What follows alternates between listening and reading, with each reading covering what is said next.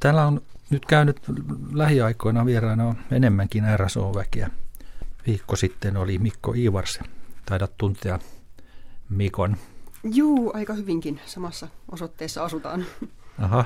Tuota, kaikenlaista kysymystä tässä minulla on mielessä, mutta oikeastaan ensimmäisenä haluaisin nyt kysyä, kun RSOlla on konserttikin tänään, jossa ilmeisesti et kuitenkaan nyt tällä kertaa ole itse soittamassa, mutta miltä se tuntuu? Osaatko kuvailla, kun konsertti alkaa ja siinä hetkenä, kun kapellimestari sieltä putkahtaa sieltä lämpiön ovesta lavalle?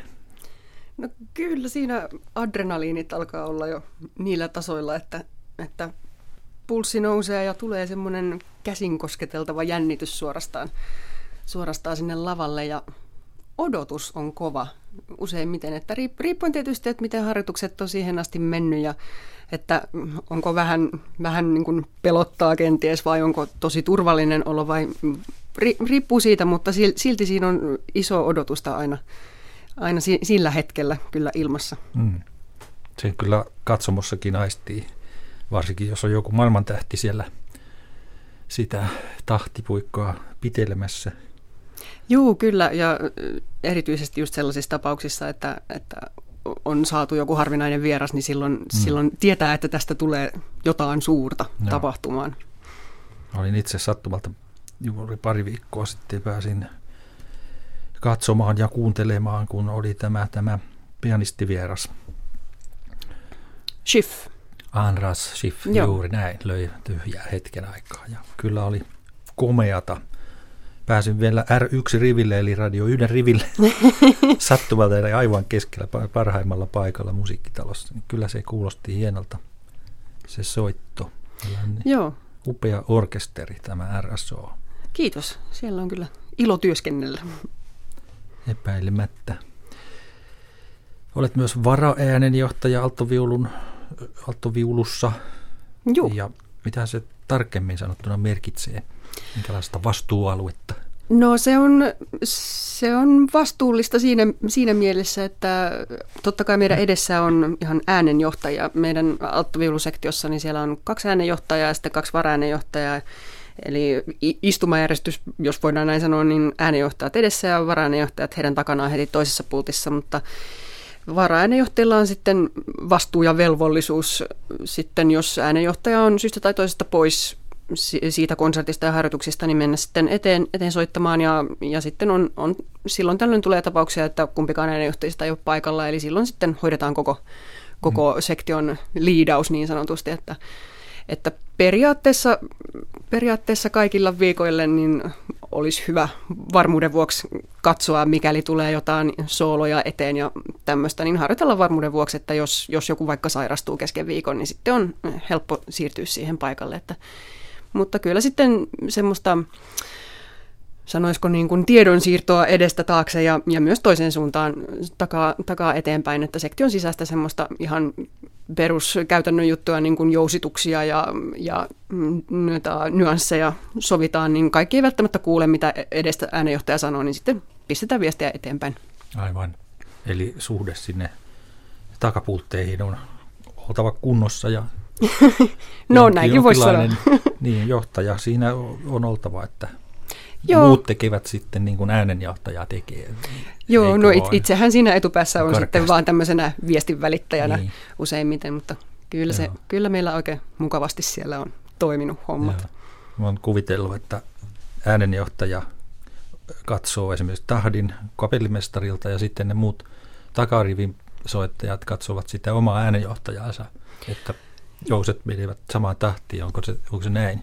No osittain joo, kyllä, mutta kyllä sitten on jokaisella ihan vastuu katsoa sitä kavelimestariakin niin. suoraan, mutta sitten kaikki tämmöiset, että missä kohtaa jousta soitetaan tai millä tavalla mm. tai minkä mittaisia ääniä, niin niitä kyllä sitten olisi toivottavaa katsoa äänenjohtajilta ja, tai konserttimestareilta ylipäänsä. Siitä, mm. siitä näkee kuitenkin esimerkiksi musiikkitalolla se lava on sen muotoinen, että siellä on tosi helppo nähdä, mitä, mitä eturiveissä tehdään. Niin mutta kun tiedetään, että teillä on harjoitusajat aika lyhykäisiä johonkin konserttiin, kuinka usein keskimäärin harjoitellaan, sit, kun tulee uusi konsertti, kuinka monet harjoitukset ehditään pitää? Konserttia varten. Niin. no esimerkiksi tällä viikolla kollegat tuolla kenraalia soittaa juuri musiikkitalon lavalla, niin on alkanut maanantai, maanantaina harjoitukset, että maanantai ja tiistai on neljä, neljä puoli tuntia harjoituksia ja sitten konserttipäivänä, eli tänään on sitten kolmen tunnin kenraali ja illalla konsertti ja sitten huomenna vielä uusinta konsertti, että, että se on meillä aika semmoinen yleinen, yleinen mm. tota, periodi, että kaksi päivää harjoituksia ja sitten kenraalia konsertteja. Joskus on vähän pidempiä, riippuen vähän ohjelmistosta ja kapellimestareistakin, että jotkut haluavat ja joillekin myös suodaan se, että esimerkiksi kun Herbert Blumstedt, legendaarinen ruotsalaiskapellimestari, tulee, niin hän, hänellä on aina pitkä viikko käytettävissään, että mm-hmm. mikä, on, mikä on aivan mahtavaa, koska... Ylellistä. Kyllä, joo, molemmin, molemmin puolin varmaan, että, varmaan. että saa, saa työskennellä rauhassa. Mikä on ollut vaikein biisi, missä olet ollut mukana? Nyt tuli paha. Ei muistu mieleen. On eri tavalla vaikeita kappaleita, ne. että on, on, saattaa joku ihan kantaesitys, uuden musiikin kappale olla teknisesti niin, tai että joutuu puuhailemaan kaikkea muuta kuin ihan tavallisia normaaleja ääniä, niin, niin, niin. niissä menee sitten... Joo, tai huitomaan ja pyyhkimään jousella kieliä. Kaikkea mm. semmoista, että ni, niissä menee hirveän paljon sitten semmoista harjoitteluenergiaa semmoiseen erilaisiin asioihin kuin normaalisti, mutta sitten on taas, taas jotkut niin kuin Straussin orkesteriteokset saattaa olla hirveän vaikeita, vaikeita noin niin kuin äänet, mit, mitä on kirjoitettu ja, ja tempot on reippaita, että ni, niissä kyllä saattaa mennä pidemmänkin aikaa harjoitellessa. Että, että se mm. vaikeus aina vähän vaihtelee, että minkälaista vaikeutta on. Alttoviulisti Riitta-Liisa Ristiluoma Radion sinfoniaorkesterista on siis tässä kuuluttajan vieraana ja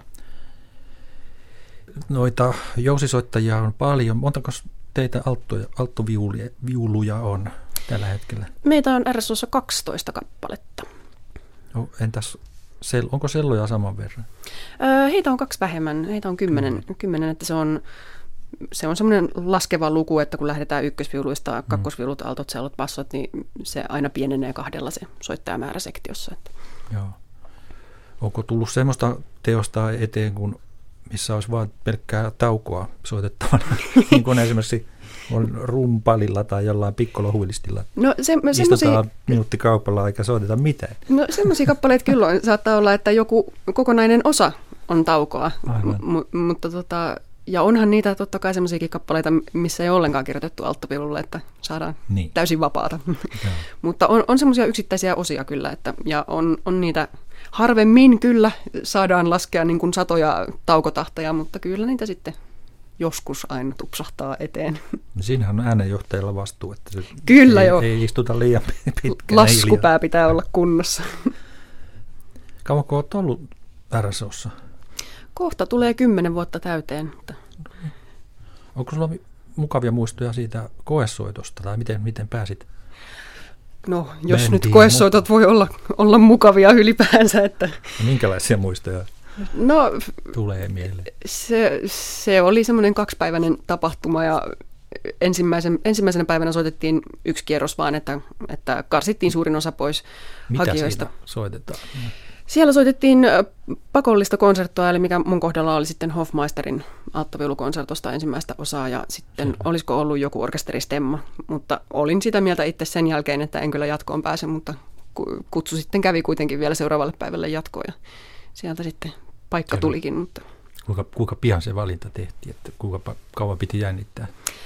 Ää, no sitten toisena päivänä, olisiko siinä mennyt kolme, neljä tuntia sen päivän ja se päivän kesto. Heti, heti sen he, he päätti sitten, olisi, siinä tietysti aina jonkun aikaa lautakunta miettii, että, no, että valitaanko vai ei. Ja näin siinä kävi.